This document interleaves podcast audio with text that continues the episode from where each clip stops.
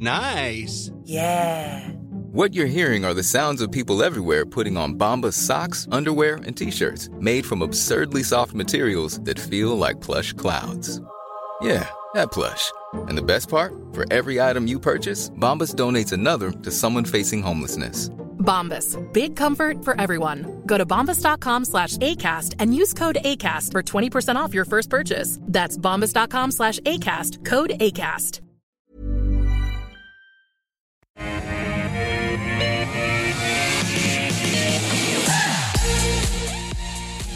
G'day and welcome to The Call. 10 stocks picked by you, two experts, one hour. It is Wednesday, the 1st of June, and our experts on today's show. Henry Jennings from Marcus Today and Andrew Wielandt from DP Wealth Advisory. Welcome to both of you.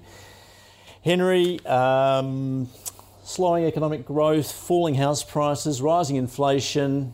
How's this set us up? It doesn't sound great, does it? But you know, from an investor point of view, Um, well, it doesn't sound great, but I guess from an investor point of view, bad news can sometimes be good news in terms of the rate rises that we're seeing coming along. So the fact that we're slowing without the rate rises because of energy prices, because of various other things that are at, at play, maybe we'll not see quite such an aggressive RBA. And that's, I guess, the thought that also plays into the US as well. If their economy does start to slow, uh, just in anticipating the rate increases, then maybe the Fed won't be so aggressive. So it's a bit of a, a two-edged sword, but certainly, you know, when you look at all the negatives out there, it's not great at the moment. Let's face it. Yeah, it's sounding, you're sounding glass half full though. You're looking, Trying. you're looking through to the other side, aren't you? Well, you, you, I mean, the stock market does. I mean, it looks six to 12 months ahead. So Yeah. you've got to look through the other side.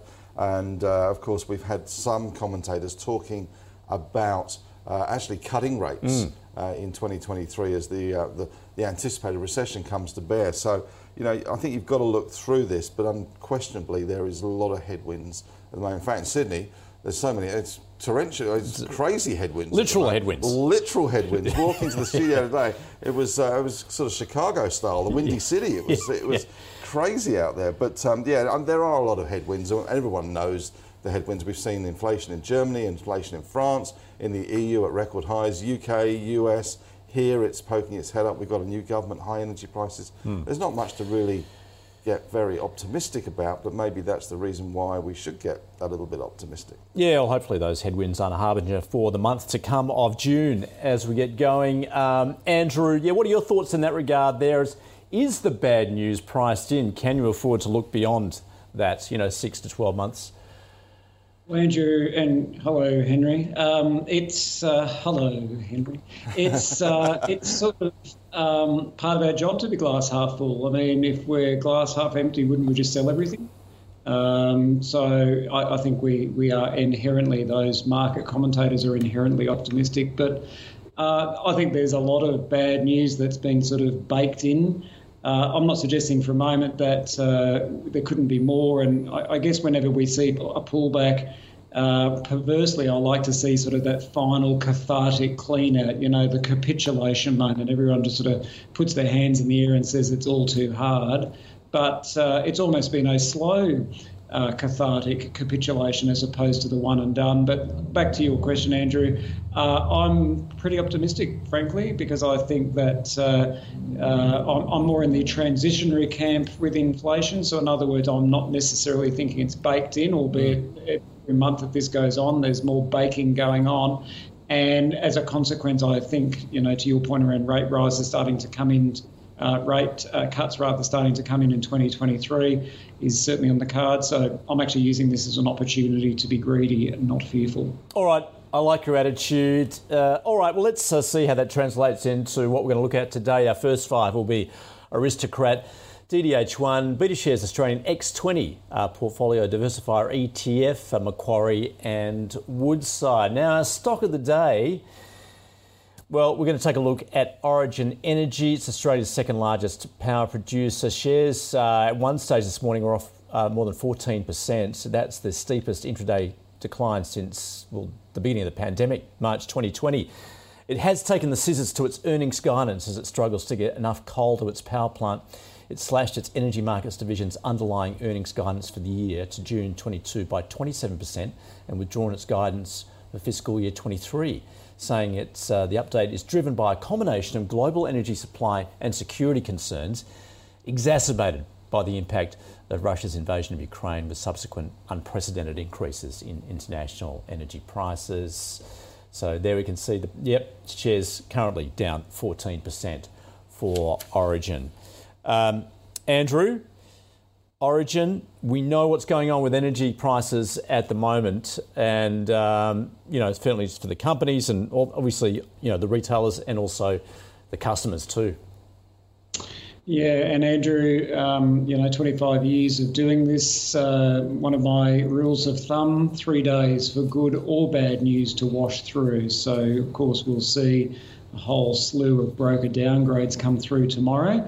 And uh, I suspect that that chart is going to look even worse over the next couple of days. But you're quite right, we don't have to be Captain Obvious to figure out what's going on. Having said that, though, it's not all bad news. Again, glass half full. Maybe this time off for me has been good. You know, I've, I'm sort of got a more positive, upbeat attitude at the moment um, around the fact that their gas business is, is going along pretty well, and, and in particular the LNG business as well. Uh, at this stage, I certainly wouldn't be looking at it. I think, as I said, there's some more bad news coming, and that chart's looking um, pretty ordinary as well, as we can see there. So, uh, for the time being, there's there's plenty of noise about. And in fact, one of the uh, ones we're going to talk about today might be of more people's liking, but at this stage, uh, I'd say it's a hold. Okay. All right. Henry? Uh, well, this one has been a market darling, hasn't it? This one has really ridden the wave of higher energy prices. And we've seen that, you know, the chart's been going in a one way direction. And now we've had this massive surprise, I guess, from Origin in terms of their ability to source coal for the power station side of things. Um, and it's just taken a big hit. I think it's going to take more of a hit as well, just because the fact that it has uh, risen so much. And it's been it's a bit like Amcor as well. Uh, these are two stocks uh, that have risen really, really well uh, during all this volatility for different reasons, of course. But uh, for me, Origin at the moment, I think we're going to see further downside, as Andrew rightly says. Three days, I think it's going to take longer to wash through. Clearly, they've got some problems with sourcing uh, their coal for Eraring. So, you know, this, this is not a one day wonder. This is probably not even a three day wonder. We could easily see this one back to sort of the, the mid fives again. Um, so uh, I think it's certainly too early. If you've got it, then unfortunately you've suffered a nasty day today. But that is the way of the world, unfortunately, sometimes. You do get these surprises. I, am kind of baffled sometimes that the analysts out there haven't picked up on this earlier because clearly they're, they're you know these guys are supposed to they're employed and they paid a lot of money mm. to really uh, go in depth with the companies and then we get a shock like this that there's no coal at the power station or they're struggling and they're paying up for it, you know, it just, you have to question what they're doing. You know, whether the guys are asleep at the wheel. There's a lot of people that cover this stock. It's not like a, a little stock. You shouldn't really get these kind of big shocks in these kind of big stocks. So um, a little bit baffling from that perspective, but certainly I wouldn't be. Um, I wouldn't be trying to pick the bottom of this one for a while. So, if you do hold it, what you just got to hang on from here?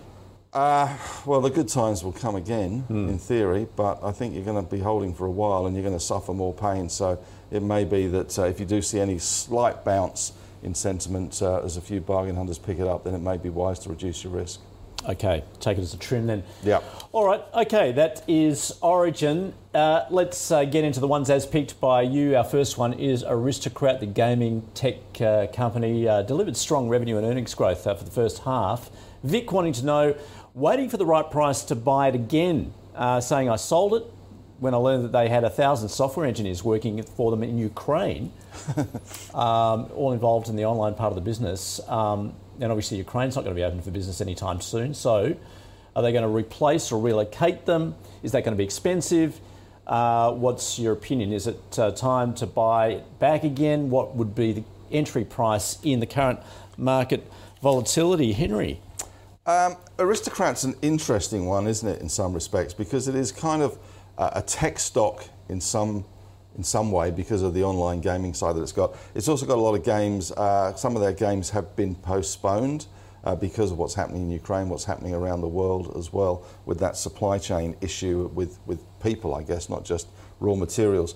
But it did raise an awful lot of money to buy a thing called Playtech, which it failed to buy. That was going to be the big thing. Uh, it was going to be company changing, etc., etc. The stock price ran pretty hard, then that fell over, and as a result, uh, Aristocrat's kind of been on a one-way sort of track to um, to nowhere at the moment. It has got uh, it has got a 500 million dollar on market buyback which it's doing with the cash that it raised that it's not going to use to buy Playtech. So that is a positive. I mean, I don't mind Aristocrat apart from the, the ethical and moral issues about it, but as a business, it's they're pretty well run and uh, they've got some good products coming down the pipeline. I don't mind it. Where you buy it, um, I'd say, you know, if you can get it at around 32 bucks, that's a really good price.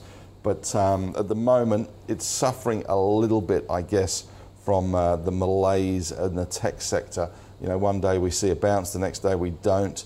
So um, I'd just be a little bit cautious. It's probably one to accumulate more than anything else. But if you saw it back down to 32 bucks, I think that's a good thing. Also, remember that it's um, got lots of earnings in the US, so um, it has exposure to the US Aussie dollar as well, which can work for it and it can work against it. But uh, at least the buyback does put a floor under the price. So it's for me, it's an accumulator at the moment. Andrew, yes, it's certainly not a part of your ESG portfolio, is it? Nonetheless, as Henry's pointed out there, do you, do you agree? Agree with Henry. Are you serious? Uh, no. no. no, it's it's a quality business, Andrew, and uh, and Henry's spot on. Uh, that five hundred million dollar on market buyback will absolutely uh, support the share price. Uh, and just looking at the chart before, I thought around the thirty twos, thirty two fifties is probably where you'd sort of start having a buy. Uh, it's probably a hold around these levels. Um, Interesting though, if you look at the PE, it's 21 times earnings, so it's probably a little fully priced relative to the rest of the market. But the thing's growing by about 24% per annum. So, you know, earnings are growing quite nicely. The old rule of 72, if it was able to keep up 24% per annum, and that's a big stretch, and the earnings will double every three years. So only having to pay 21 times earnings for a business that's doubling every three years, if they can do it, it's not too bad. So, um, you know, I, I don't mind it, but um, would I be sort of loading up at the moment? Probably not, but sort of around that 32, 32.50, I'd be starting to get very interested. So probably on balance, it's a well, what did Henry say? An accumulate. Yeah, I'd, I'd oh, you accumulate. Well, you began with a hold. Now you accumulate. Okay. Yeah. All right. Uh, uh, think, thinking it through, it's an accumulate, but okay. certainly 30, 32 and below, that's the buy. Okay. All right. That's aristocrat. Moving on, and uh, let's take a look at DDH1. It is a drilling contractor. Reese wanting to know, um, saying it was listed a year ago, it was founded in 2006, so it has been around for a while, certainly as a private company. Uh, looking like it has good fundamentals and looks very undervalued. Andrew, do you agree? Um, mm, yeah, because uh, the reason I'm going mm, is I'm looking at that chart yeah. and. Uh, you know, others may take a view, the market has a view that it's overvalued. If you look at that chart, it's looking a bit sad. Um, yeah, look, it's it's it's a three hundred and thirty million dollar business, so it's not small, but it's actually got pretty good turnover. Because one of the first things I'm looking at, as of course uh, Henry does as well, is how easy or hard is it to get out of these things. Six hundred odd thousand dollars a day traded. It's actually got reasonable liquidity. And again, what are they involved in? Mining services, in drilling. Um, they describe themselves as having a young fleet, uh, 179 rigs. So it's certainly ticking all the boxes and it's involved in areas of production as opposed to exploration. Obviously, the exploration piece is a far lumpier sort of business, whereas that production piece is a far more predictable type of, uh, of business. And the, the commodities that they're exposed to, you know, they're exposed to the gold, they're exposed to iron ore. So, again, these are some of the commodities that are in play at the moment. Um, but coming back to that share price uh, or that chart that we just saw before, uh, the market's not having a, a bar of it. So, uh, yeah, I think it's probably a hold at this stage. I, I mean, I haven't looked at it. Sorry, I've looked at it, but I couldn't find any broker research that sort of was pointing out what the the foibles were. But uh, the market is trying to tell us something. So, yeah, I think it's a hold at best. Henry? Um, I quite like this one actually. I've got to say, I had a little look at it and I do quite like this one. Macquarie's actually got a price target of $1.50 on it. Uh, and one of the problems that the company has had, apart from COVID, apart from uh, border closures, apart from getting site uh, staff on site, is they have had some margin issues. This is as old contracts, they're feeling the pressure in in the in what they have to pay staff, etc. now, but the contracts they've got are kind of fixed in the past. So they have had this margin problem. Now, as those contracts roll off, uh, that should certainly help on the margin side of things. So, bearing in mind, you know, we are in the middle of a mining boom. Um, there's no two ways about it. It may fluctuate from day to day, but in, in theory, we are in the middle of a mining boom. These guys do it very well. They've got a strong balance sheet, uh, not much debt, um, and you know that's the thing that kills you for a mining services company. Plenty of work out there for these guys, so I don't mind it. It's been whacked because I think the margin pressures, the COVID, staffing issues, getting people to the right place at the right time, international borders, etc. But I think this one at these kind of prices, what's it, 80 cents? It's kind of looking relatively attractive, especially if, if you're looking for that exposure to the mining sector. So for me, it's a buy. Okay, good one. All right, DDH1. Uh, all right, let's uh, take a look at an ETF. Now, this is the BetaShares Australian X20 portfolio diversifier. Uh, and it uh, gives the potential of investing in ASX shares outside of the ASX 20. Lauren wanted to know, saying, I've recently started investing and I'm considering buying the X20 portfolio as a core holding to gain diversification with the aim of keeping long term. In some cases, it appears to perform better than some ETFs that track the ASX 200.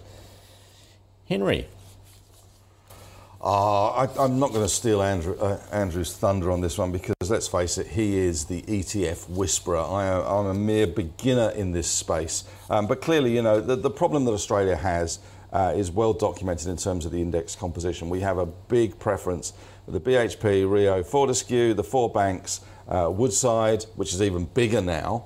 Um, that's pretty much it. That's mm. pretty much the ASX 200 at the end of the day. There, there's such a massive proportion in there. So if you want to get that diversity, then X20 is a great way to do it because it ignores the banking sector to a, a, large extent, it ignores the big miners to a large extent, big energy companies, and you're looking at industrials or, or REITs or the, you know that side of things, which obviously um, does diversify your portfolio. So in that respect, it, it is a good place to start if you're worried about having concentration risk, which unfortunately the ASX 200 has because of the way it's composed. So um, I'll, leave, I'll leave the, um, the guts of this to Andrew yeah. because he's far better at this stuff. All right. Well, I mean, but that does answer Laura's question because she's looking for um, diversification, it as you've said there. So, all right, Andrew. Yeah. How do you rate it then? I was just waiting for Henry to sort of drop the mic and sort of walk away. Um, Look, I, I, don't mind it, uh, and as Henry's saying, from a diversification point of view, for all the reasons we just spoke about, concentration risk specifically.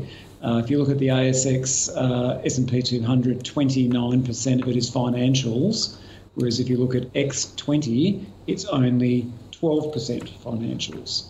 So in other words, if you're worried specifically about banks, rising um, inflation, rising interest rates, provisions for bad and doubtful debts, people going bad, etc., and you don't want as much exposure to banks, X20 would be a great diversifier.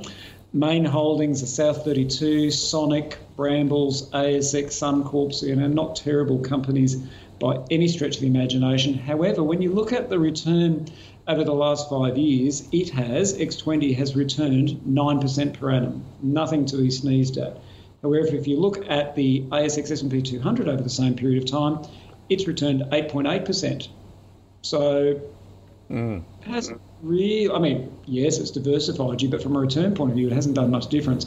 Could I suggest, Lauren, and welcome to your investing journey, I should have said that at the beginning, MVW might be another one that you might also wish to put in your tool bag. It's an equal weight ETF, so in other words, it holds uh, basically the top 99 companies 1.1% each.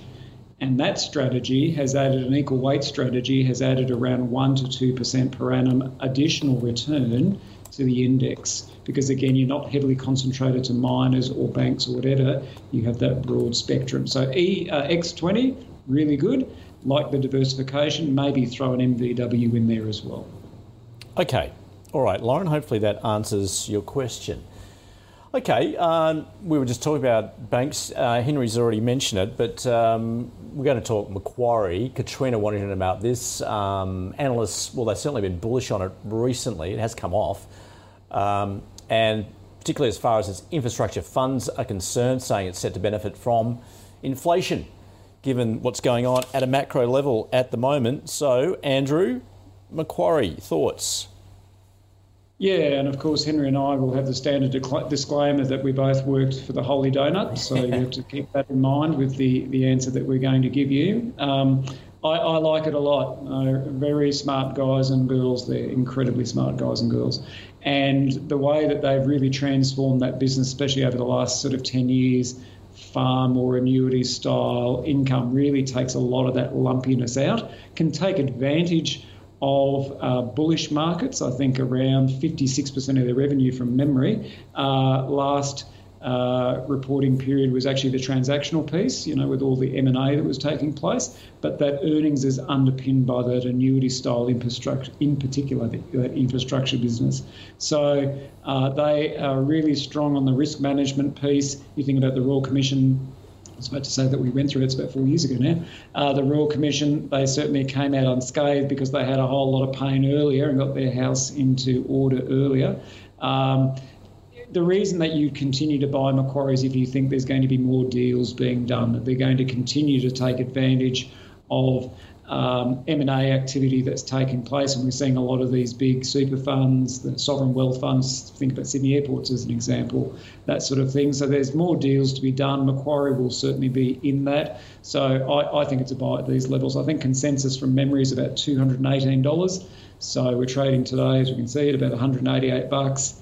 18% return on equity, and the PE 17 times, which is probably a little high for a bank, but for what you're getting, quality guys and girls, it's a buy. All right. So, yeah, Henry, uh, Andrew making the point there. You want to take advantage of those bullish markets. That's what Macquarie does. So, do yep. you buy? This is this the time to buy then? Uh, well, the time to buy it was probably a week or so ago, mm. um, but um, it's up to $188 now. Is it the time to buy it? It's, it's a great quality company, highly leveraged to uh, the economic cycle in some respects because of deals, because of the equity market. Um, it's got a big, big US exposure as well. If we do see deals slow down a little bit, this is obviously going to impact them as well. They made an absolute mozza last year out of commodities uh, because of the volatility in that. That's not going to change either. Uh, green and clean is one of the themes that they push, infrastructure again. So it's quality, and as Andrew rightly says, their, their business has kind of skewed away from, from the risk side of things, although they made a mozza out of commodities, and that's a lot of that is risk. Um, into funds under management and that side of things, and they have been aggressive in the mortgage market as well, which we, we could see. I don't I don't know. I, Macquarie are terrific at risk management. Uh, so I would imagine that their mortgage book is gold star. Uh, as opposed to some of the other lenders that may have tried to come in late and be aggressive with pricing and uh, in terms of bad debt. So I'm not too concerned about that. It, it's a great stock, should be part of your portfolio. It's one of our forever stocks. We, we've loved it at Marcus Today for a long time. It's just a question of when you buy it. And usually the best time to buy it is when the market's under a bit of pressure. At the moment, we're seeing this bounce, and it's quite possible that Macquarie will go from $1.88 maybe to oh, 188 to two bucks, 200 bucks. Um, but uh, I'd rather buy it in the 170s. at the moment, for me, it's a hold. Uh, it has got some upside, but uh, just beware that deals are going to slow as people get a little more nervous about the um, about the outlook for the economy and the equity market. Good one. Okay, let's move on to another biggie just got bigger too. Woodside, uh, Millie wanted to know about this. Uh, this is following, of course, its merger with uh, BHP's petroleum assets. In fact, the ratings agency Standard & Poor's saying that that merger has improved the flexibility of funding, delivering a material boost to cash flow from a near doubling in annual production. So, Henry, Woodside. Tricky one, isn't it? It's a tricky one. It's, it's um, this one's complicated. This one's complicated. Uh, it, it's a mega deal that they have done. Now, undoubtedly, you've got oil at $115 a barrel US at the moment. So that is a big tick in the box. But these guys have got to bed down a whole new business, which is not just a little acquisition. This is a massive acquisition. This is a game changer for Meg and the company. This really is a big deal for them. Couple that with there's a lot of people that bought BHP not because they wanted the oil and gas assets, but because they wanted to be exposed to iron ore and the diversity of, of the nickel, the, what, whatever else that they wanted, you know, the copper in there as well, and maybe even the potash further down the track. So there are going to be some BHP shareholders that will sell Woodside, WDS as it's now called, and uh, there will be some pressure on that in the short term, I think. And I think until we get a little more clarity on things, how they look with this behemoth now on the world stage, um, for me, it is, it is probably a hold. I'm just a little bit circumspect about Woodside. I love to, if you want a cleaner play, Santos is probably the cleaner play with that exposure. Origin was one of the go to plays, leveraging their LNG exposure, and clearly that's come crashing down today.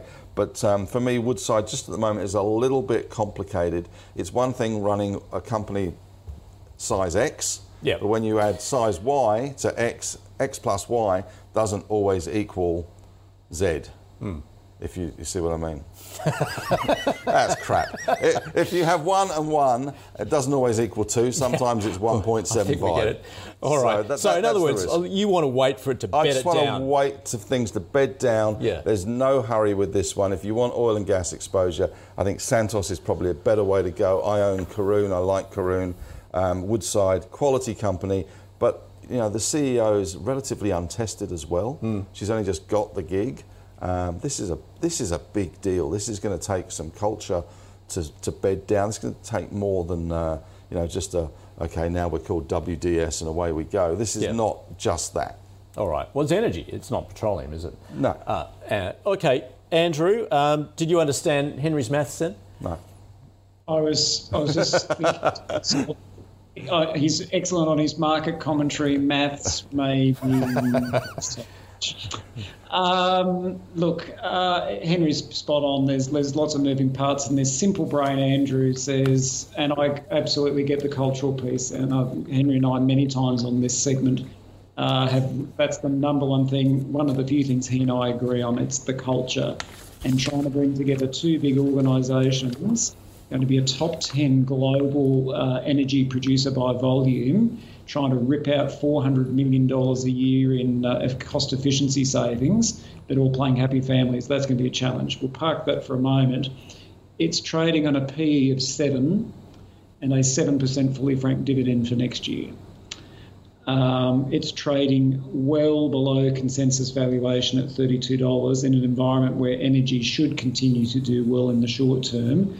But the other thing, the other thing, and for those who run the Marcus Today forums who will see me banging on about this the last couple of days. Uh, coming into 30 June, there's a fair bit of index reweighting that's going to be taking place, and that's going to cause uh, a few interesting price moves. In particular, uh, Woodside is actually going to become an ASX 10 company. So there are going to be fundies who are underweight Woodside and will need to be buying Woodside shares. The flip side is there's a whole swag, a whole slew of shareholders, of BHP shareholders who are going to receive Woodside who don't want it. So there's going to be sort of all this sort of argy bargy, but from my point of view, it's a buy. 7% fully franked dividend on a P of 7. I think that's pretty compelling. All right. Woodside. There you go. All right, let's summarise where we've been for the first half of the show.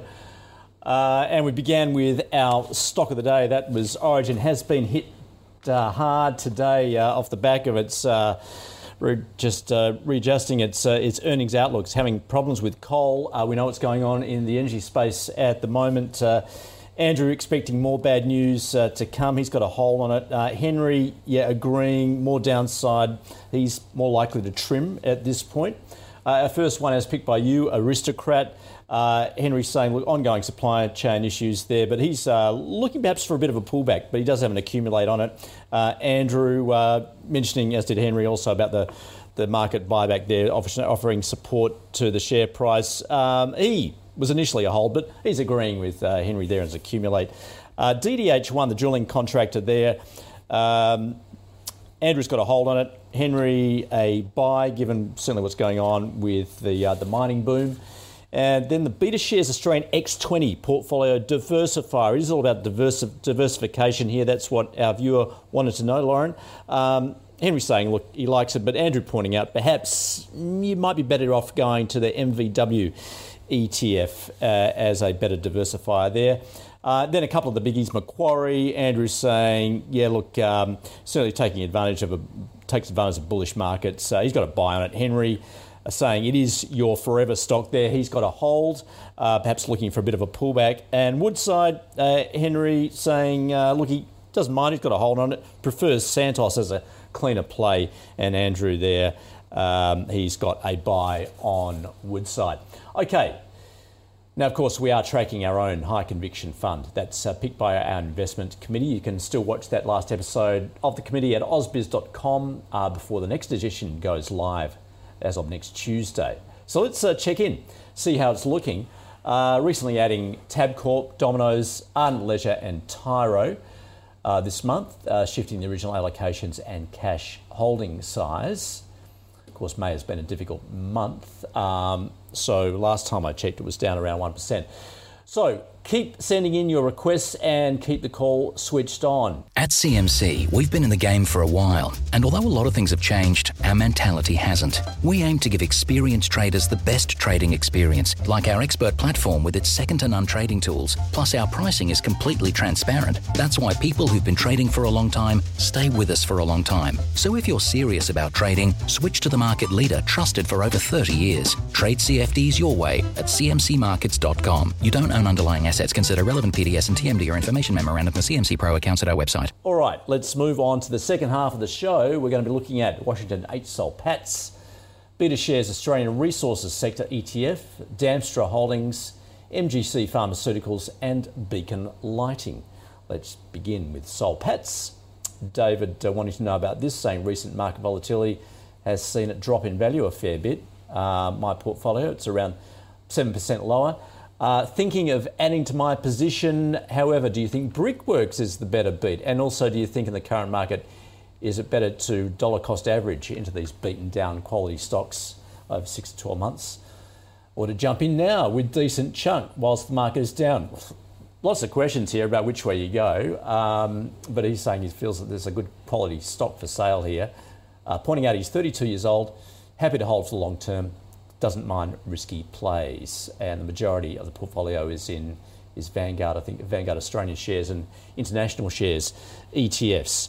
Uh, so lots to get through there as far as uh, his thinking is concerned. Uh, for David Henry, Soul Patts. Um, in general terms, uh, it is good sometimes to pick up quality stocks in the bad times, and I'm, you know, unfortunately at the moment, Brickworks and Soul Patts are going through some bad times. Very different companies, obviously. Mm. Soul Patts is an investment company which has a big investment in Brickworks, which makes it kind of a bit complicated. Soul Patts also has a big investment in TPG and it has a big investment in New Hope, which is a coal stock. So there is there is a lot of things going on there. I have to say, to me, Soul Patts is always just too complicated. There's too many moving parts, too many cross shareholdings. I think there's other ways to play that TPG. You know, what go direct instead? Well, not just go direct, but there's you know ETFs for a start. You know, you're going to mm. get that, or, or go for another LIC that has a better investment. Uh, you know, the way they do things. One of my favourites has been Long Short Fund, run by Mark Landau, which has done really well for our, our members, uh, and that's been a cracker. And I have to say that's done very well. Soul Patts over the long term has done really good, but um, it has stumbled recently. TPG has been one of the reasons for that stumble, and Brickworks as well has been one of the reasons for that stumble because let's face it, we know housing is slowing down. We know the building and construction industry is under some pressure. We've seen that with a number of high profile builders. Uh, well, one in Queensland, I think, actually went into administration, but there's certainly rumours around that things aren't all they should be in, uh, in the building game. So that's going to weigh on Brickworks. So there's, there's probably no reason to buy Brickworks at the moment. And for me, there's no reason really to buy Soul Patts. There's other things out there. This is a it's one of the, the oldest companies in Australia. Mm. Um, but maybe that's not a good thing. Maybe the world has kind of changed and there's other ways now to play uh, the market. But if you like New Hope and you like TPG and you like Brickworks, knock yourself out, but not for me. All right, Andrew. G. Henry even suggesting perhaps an ETF is the better way to go. Yeah, sorry about that. sorry, did, did Henry ETFs? Uh, No, look, I this one's a really interesting one because um, I'll very very briefly share a story. 25 years of doing this, my mentor, when I first started, handed me a whole pile of annual reports because of course the internet was not a thing back in 1997, and he was, you know, talking to me about the Millner family. He said, "Mate, never forget the thicker the carpet, the thinner the dividend." And I went, "Okay," and that's one of the Millner family's sort of catch cries but, and if you look at their annual reports, it's not some big glossy thing with, you know, the fourth generation of the Millner family there. It's a very standard, serviceable document. You know, they are very fiscally responsible people, and that's why a dollar invest, sorry, a thousand dollars invested in 1981 is today worth two hundred and twenty-one thousand dollars. So 1,1981 221,000 today. It's been growing by about 14% per annum. These guys and girls are no dills. But equally so, you are betting that they are going to continue to make the right calls in telcos or pharmaceuticals or financial services or whatever areas that they're investing in. So, it, for the, the viewer who wrote in, it's probably a good foil for their passive VAS VGS the passive side to then have an active side, with, with the Millners are doing. To Henry's point, though, are the Millners the best ones at it? You know, is it LSF? Is it BTI? You know, there are other active managers out there that are pretty good too. So I personally wouldn't bet against the Millner family. Uh, I think that they're going to continue to do well, uh, but it's not the only choice. And very briefly to the dollar cost averaging piece, mm. that's something we are doing here. Yep. We're certainly not sort of going today's the day and hoping we are sort of saying, tell us what sum of money you've got, and then breaking it into six or 12 month chunks. And on the 15th of every month, just investing it.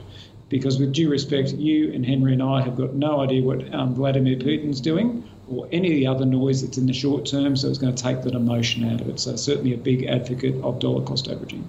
All right. So, sorry, what's your call then on the soft Oh, you wanted an answer? Yeah some spare time. Sorry. Um, no, I think it's a buy. I'm okay. All right. Yep. All right. Good one. All right. Let's uh, move to the BetaShares Australian Resources Sector ETF. Patrick wanting to know about this one. Uh, and uh, pointing to Henry, saying that we're in a commodity boom, uh, but we're going to start with Andrew for his thoughts on the ETF. Yeah, look, I, I, I don't mind it. Um, the only thing we need to think about with this one, so you know, as the name suggests, it's just sort of buying that materials or resource complex.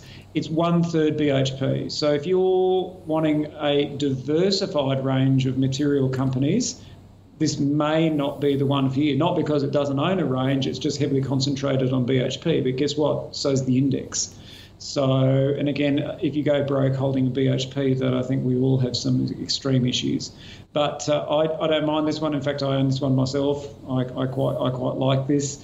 Um, it's up 17% per annum over the last five years, so it's delivered some pretty good returns. But again, that's a function of having over one third of the portfolio in BHP. So there could be an equally compelling argument just going, well, just buy BHP because you know they've got that whole diversification piece probably a little shallow because, as we've just heard, BHP is off uh, divesting themselves of various things. So I, I don't mind this one at all, but just be aware that it's heavily focused on on BHP, but the returns stack up. Uh, it's got exposure to oil and gas. It's got exposure to gold. It's got exposure to steel. The MER, that management expense ratio, is not too bad. So um, it, it's a buy. Okay, all right. Henry, I know you're going to say, yeah, why not buy BHP? I'm, I'm, well, I'm, I'm, not going to say that uh, because that would be too easy. Uh, but it is. I mean, that's the problem with this. It's concentrated in BHP, Fortescue, Rio, Woodside. That's about 50% of this ETF. So if you, if you like those stocks, this is perfect for you. Um, it does have a gross distribution yield of 7.3%. Now, I'm a bit puzzled how it has franking of 1.108%. Not sure how you can get franking of 108%, but maybe Andrew, being a, um, in the financial planning game, uh, is uh, better at um, answering that question than I am. But yes, I mean, certainly we are going through a resource boom in Australia at the moment. It may not be as flashy a boom as we've seen in previous booms um, because of COVID, because of shutdowns in WA, etc., uh, have affected that. And costs are rising, of course, as well. But I was looking this morning at the, the string of IPOs that are coming for the ASX in the next sort of six months. it is all resources.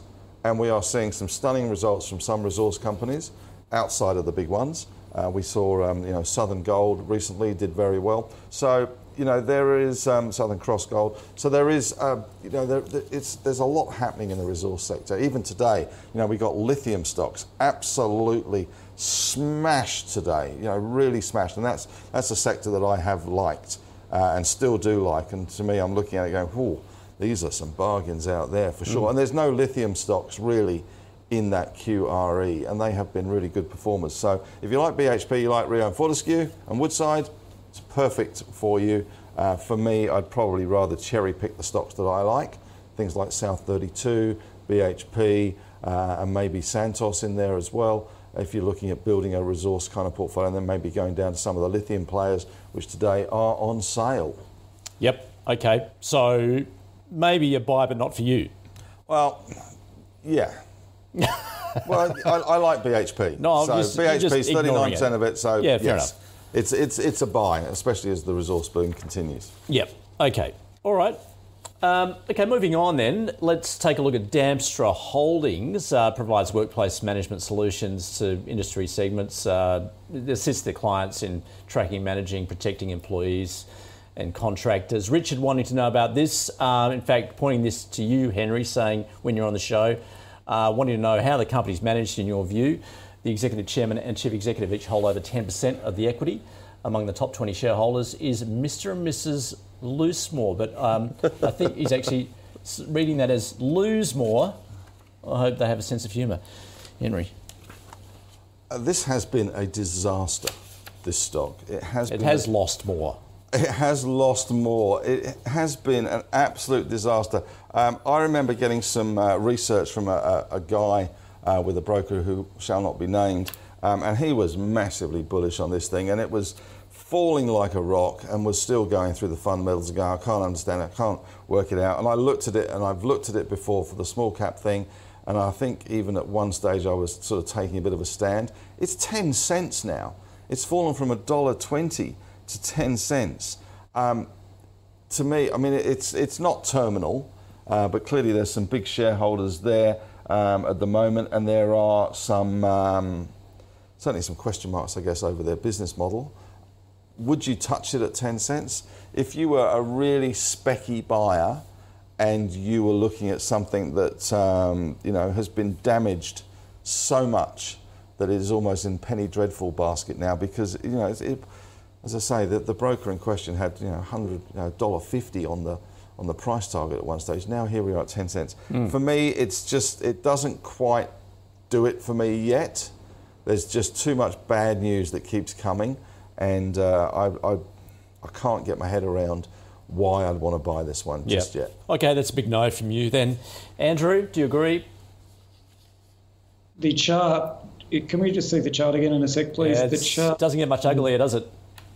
Oh, that would, that would have to be one of the worst charts, thank you. That would have to be one of the worst charts I have seen. Wouldn't you agree, Henry? Like, that is just yeah. absolute but, but, but the next stock gets better in terms of charts. That's a winner as well. All right. Okay, I like how we're teasing. Um, but to your point around the Penny Dreadful crew, and a special hello to you, um, I would think that probably over the next three to four weeks coming into 30 June, all those poor people that paid the 90 cents or the dollar or whatever they paid, they may be looking at crystallising losses. I'm not telling you to do this. I'm just saying normally with beaten up companies, in May and June, you know, they, you think they copped a flogging before, buckle up for the last three or four weeks. And so potentially there might be some opportunistic buying. Um, I'm not telling you to do that. I'm just saying I think the, I guess what I'm trying to say is I think the price is going to get worse before it gets better. Um, I think that probably the thing that was terminal for it was when they spoke about the tightening of the guidance that they gave back in April. Um, they've only got about one and a half years worth of cash left, so certainly as, as they continue to burn through cash and that share price falls, that's a challenge for them as well. $64,000 a day traded, so there's hardly any volume in it. So I would be sitting back, I'd wait and see how it comes out in at the end of June. And if you're in that penny dreadful thing, well, maybe you have a look at it in July, but it's definitely not anything but a hold and probably less. Oh, all right. I- I'm surprised you would say perhaps a hold, but yeah, look, we'll say it as Perhaps. yeah, perhaps. Very perhaps. All right, well, let's go there then to our next one. MGC Pharmaceuticals. Julie wanted to know about this one. Recently been granted a patent for its investigational uh, medical product. Uh, it's a plant based drug that's been developed to treat acute and chronic inflammation caused by flu and viral diseases such as COVID. Um, and uh, Andrew, I mean, it's always, it's, a, it's a, always a difficult area, isn't this? In sort of essentially biotech or thereabouts. Um, it's either a hit or a miss. And Andrew, this is a miss. Yeah. this is a miss. Uh, not only on past historical, but certainly if you have a look at if- if- again those four C's, you have a look at the uh, the quarterly update as to how much cash they've got left. Uh, they're running pretty low on cash, um, so certainly that's not looking too helpful for them either. Uh, no, this is uh, this is an avoid. They only have fifty eight thousand dollars a day of shares traded on this one. So again, we were sort of lamenting that sixty four was too hard. Well, this one's even less. So no, this is uh, this is an avoid. Yeah, I, and I'm sorry we don't actually have the chart just to see how ugly it is, but it's pretty much flatlining at this point. Um, Henry?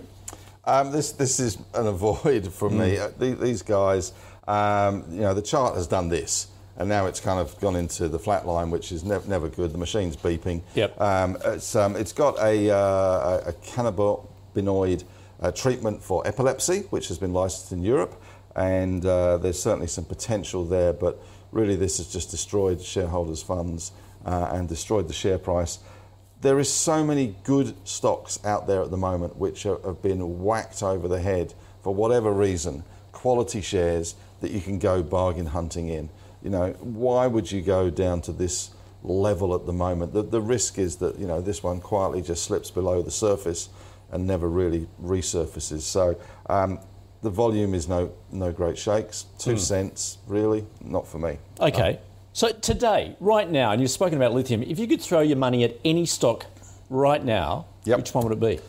Any stock right now? Well, looking at the price of uh, Liontown at $1.12, that looks you were gonna pretty- go there. That looks pretty appealing. Right. Uh, Pilbara, you know, there there is there is some reports that uh, we're going to see some price capping from exports out of South America, Chile, and Argentina uh, on lithium. Now that's all well and good. That's fine, but um, you got to remember that the price cap is still way, you know, it's above where these guys have got any of their models, any of their valuations in. So it's still a pretty ritzy price cap. And what does price caps do? It stops people exploring and producing.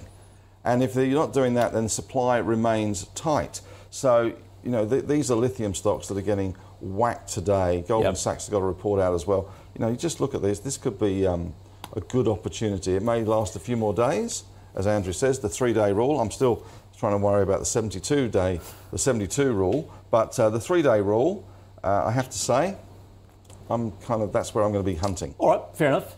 Um, okay, finally, let's take a look at beacon lighting. Uh, Jason wanted to know about this one. Um, Henry, we know what it does, uh, just as far as providing lighting. I guess a lot of this depends on, you know, we've been through the renovation phase, have we not? We have. With, with COVID. So where's that leave the company? Um, not in a great place, I don't think. Um, it has fallen from grace. It was one of the, uh, I guess it was one of those stocks during COVID that we were all uh, buying lights. Uh, they've set up a new big trade division. They've kind of really focusing on the trade division. But we are seeing developments in Australia slow. We are seeing builders under some price pressure. We'd certainly see that uh, Beacon would be under price pressure in terms of you know, we, they're not making the lights, they're importing the lights, and the lights are getting more expensive. So um, for me at the moment, this one's too heavily geared to a housing cycle which has well and truly peaked. Uh, if we are seeing rates go up, um, are you going to start putting new lights in your home instead of paying the mortgage? I don't think so. Um, are you going to do that renovation? Maybe not, because you're not going to be able to get the refinance. You won't be able to use your home as the ATM that it has been used for in the past with refinancing. So, yeah, no, this is a no from me. Yeah. Can I tell you, our, our last renovation began with changing a light. Yeah, you Thinking see, that that's light the- needs changing. that's the trouble. In fact, we're going to change the light. Let's uh, change Yeah. the whole fitting. Well, if we're going to change the fitting, let's change the room. And then so it everything goes. looks terrible. You go, Yeah. well, that's new and that's old, so we need to do the new bit there. And then you, you just keep going. it just never ends. And then by the time you're finished, you'll have to start again. All right. So that's a no then. That's a no. Yep. Andrew? Look, that trade presentation that Henry was just talking about, you know, if you've got a spare moment, it's actually quite a really interesting read, not only about their strategy, but more how broadly fragmented, like the electrician market is. 95% of electricians like um, either less than five employees and that sort of thing, and how they're trying to sort of assist with that. So it's quite an interesting strategic piece. But you know, Henry's quite right. If the market's slowing and people are under pressure, the average mortgage in New South Wales is eight hundred thousand dollars. Mm. So uh, and that's New South Wales. It's not Sydney. So, you know, interest rates go up 1%, an extra eight grand a year in interest payments. Are you going to be going out and buying a light? Probably not the actual business itself is pretty good 31% ROE, 13% margin, PE of 12, lots to like about it. But I think the macro is probably against them. I do like businesses where there's lots of skin in the game and the CEO owns 55% of the business. So uh, they are incentivated to make it work. But I think the macro headwinds is against them. So it is a hold and it becomes a buy around that 190, just looking at the chart before. Okay, Good one. Let's summarise where we've been then. And um, actually, we've got just a bit of time. Sorry, before we do that, sorry, because I, I, asked Henry, I need to ask Andrew anything you would buy right now, given uh, what's going on in the market? I was halfway through placing a Liontown order for my super fund just before. um, thanks for that. Thanks for the uh, suggestion, Henry. Um, no, look, I. Uh, my, my satellite ETFs have been copying the rounds of the kitchen. Uh, Qual, of course, it wouldn't be the call if I didn't mention Qual at least. Um, very briefly, for those who have been asleep for the last three years, I've been on the on the call. Qual basically buys businesses, high return on equity, uh, low levels of debt, and set into increasing earnings. Obviously, a lot of technology companies in there, but yeah, Qual is a, is a great one. Yep. And I'm also a big fan of Hack. Uh, it was actually probably the last thematic to fall over. It was actually holding up quite well. It sort of focuses on that cyber security space, and I'm sure we've all either know someone or ourselves have been victims of cyber security scams, etc. So that's not going away at all. So they're probably the two ETFs. Uh, that, mm. that I quite like at the moment. All right, there's the bonus for you right there. All right, let's summarise where we've been for the second half of the show. Uh, we began with Washington H. Soul Patts. And uh, Henry's saying, well, just it's too complicated at this at this point. It's a no. Andrew though saying, yeah, look, you know, he does uh, see it as a good foil to the, the passive side of your portfolio. He's, he's got a buy in it. Uh, the BetaShares Australian Resources Sector ETF. Um, this a third of this is BHP. Andrew points out he does own it. It's a buy. Henry's saying, uh, yes uh, potentially if that's your thing, really. Uh, all right, and what was our next one? Damstra. And uh, look, it's a big no from uh, both of them. Uh, provides that workplace management solutions, and uh, it's got a very, very ugly chart. And uh, Andrew pointing out it's likely to get worse. similarly, MGC Pharmaceuticals, it is a big avoid from uh, both of them. Um, Henry pointed out there's so many other good stocks at the moment. Why would you go there? Which led us to the question of what you'd buy right now. I'll get to that in just a moment. And finally, Beacon Lighting. Uh, yeah, we know building's slowing. Henry's saying no. Andrew saying, well, you'd probably hold it at this point. And for a bonus, we have given you uh, Liontown from Henry and. Qual and Hack ETFs from Andrew. There you go. Don't, so we don't give you an extra bit to go on. All right. Thanks to our guest, Henry. Thanks for joining us from Marcus today. Pleasure. Always fun. And Andrew, to you, thank you for joining us from uh, DP Wealth Management. Where's he gone? There he is. Where, where's Andrew? Thank you very much. Been great fun. All right, any stocks you'd like us to cover, flick us an email, the call at ausbiz.com.au. You can tweet us at ausbiztv, and you can find those uh, stocks that we have in the calls portfolio at ausbiz.co forward slash portfolio.